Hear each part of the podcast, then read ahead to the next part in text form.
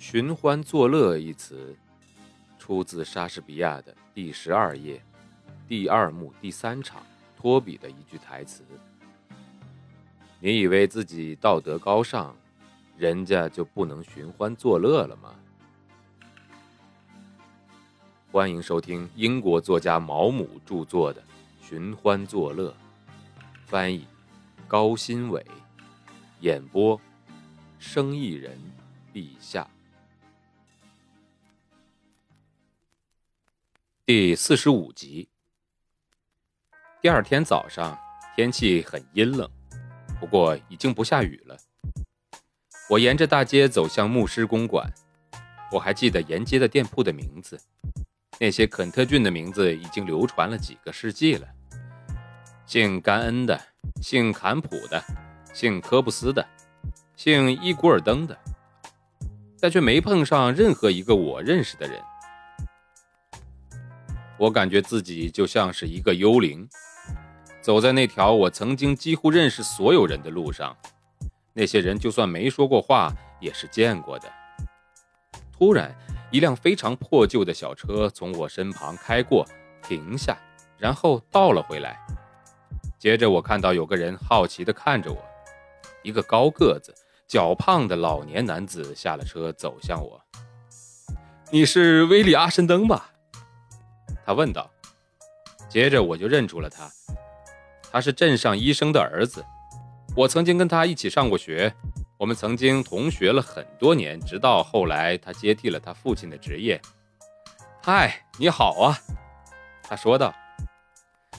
我刚去过牧师公馆看看我的孙子，他们那儿开了一个预备班，你知道的。我在这个学期才开始把他送过去的。他穿的很破烂邋遢，但是他长得不错。我看得出他年轻的时候一定是不同寻常的英俊。很奇怪的是，我之前从来没注意到这一点。你已经当爷爷了？我问。都当三回了。他笑道。这倒是让我非常震惊。从他出生，学会在这个世界上走路，然后长大成人，结婚生孩子，然后他们也生了孩子。从他的外表来看，他的一生都在不断的和贫穷做斗争。他有着乡村医生的那种独特的举止，虚张声势，热情而又圆滑。他的人生已经过完了，我的脑海中却还有着许多写作书和戏剧的计划。我对于未来有着无尽的畅想。我感到还有一长串的活动和乐趣在未来等待着我。然而，我猜测，对于其他人来说，我肯定看起来也是个老年人了，就像我眼中的他那样。我感受到了极大的震动，以至于没有问问他的兄弟们，那些我儿时的玩伴，或者我曾经的老朋友们怎么样了。我说了几句词不达意的话就走了。我继续往牧师公馆走去，那个宽敞又杂乱的房子。对于对自己职责更加认真的现今的牧师来说，这实在是太偏僻了。对于现在的生活消费水平来说，开销也太大了。它坐落在一个大花园里，周围都是绿色的田野。那儿有一块大的方形布告牌，上面写着那是给一个乡绅的孩子提供的预备学校，还列出了校长的姓名和学衔。我看向栅栏的里面，公园肮脏而杂乱。那个我曾经在里边钓鱼的池塘已经被填掉了，教会的附属地已经被割成了一块块的房基地，一排排的小砖房盖了起来，门前是高低不平的小路。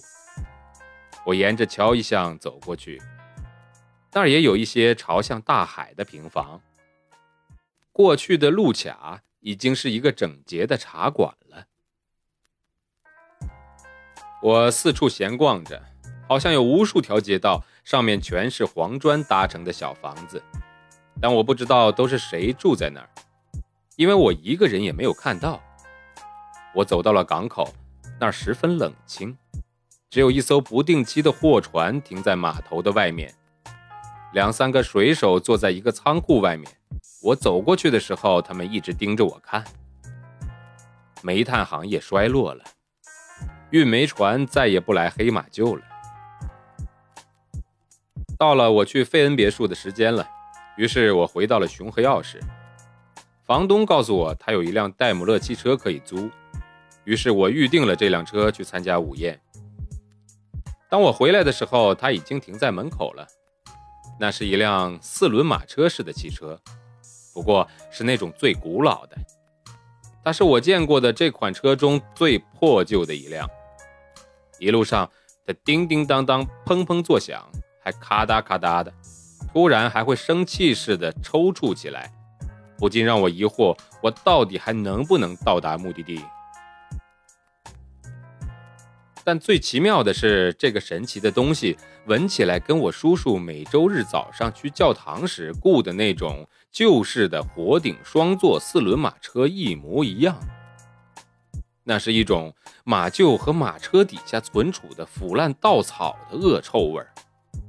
我徒劳地想着，为什么过去了这么多年，有发动机的汽车也会有这种味道呢？但没有任何一样东西。能像香味儿或者臭味儿那样让人回忆起过往，而我则忘记了我正在车轮上滚滚而过的乡村，似乎又看见自己变成了当年的那个小男孩，坐在马车的前排，身旁是圣餐盘，面对着我的婶婶，她身上散发出淡淡的、洗得干干净净的亚麻布和古龙水的味道，她穿着黑色的丝绸斗篷。小帽子上插着一根羽毛，我叔叔则身穿神父的法衣，宽阔的腰间系着一条很宽的有菱纹的丝绸腰带，脖子上的一条金链子挂着金色的十字架，一直垂到肚子上。叔叔仿佛在说：“听着，威利，你今天可要好好表现，你不能转来转去的。”你得好好的坐在位子上，上帝的地方可不是懒洋洋的靠着的地方。你必须记住，你要给其他没有你这种条件的小男孩做个好榜样。当我到达费恩别墅的时候，德里菲尔德夫人和洛伊正在绕着花园散步。我一下车，他们就迎了上来。我在给洛伊看我的花。德里菲尔德夫人。一边说一边和我握手，接着发出一声叹息：“唉，我现在也只有他们了。”他看起来并不比我六年前见到的时候显老。他穿着显得很文静的丧服，领口和袖口都是白纱做的。我注意到罗伊那整洁的蓝色西装上配了一条黑色领带，我猜那是为了表示对死者的尊重。本章节演播完了，感谢您的收听，欢迎订阅。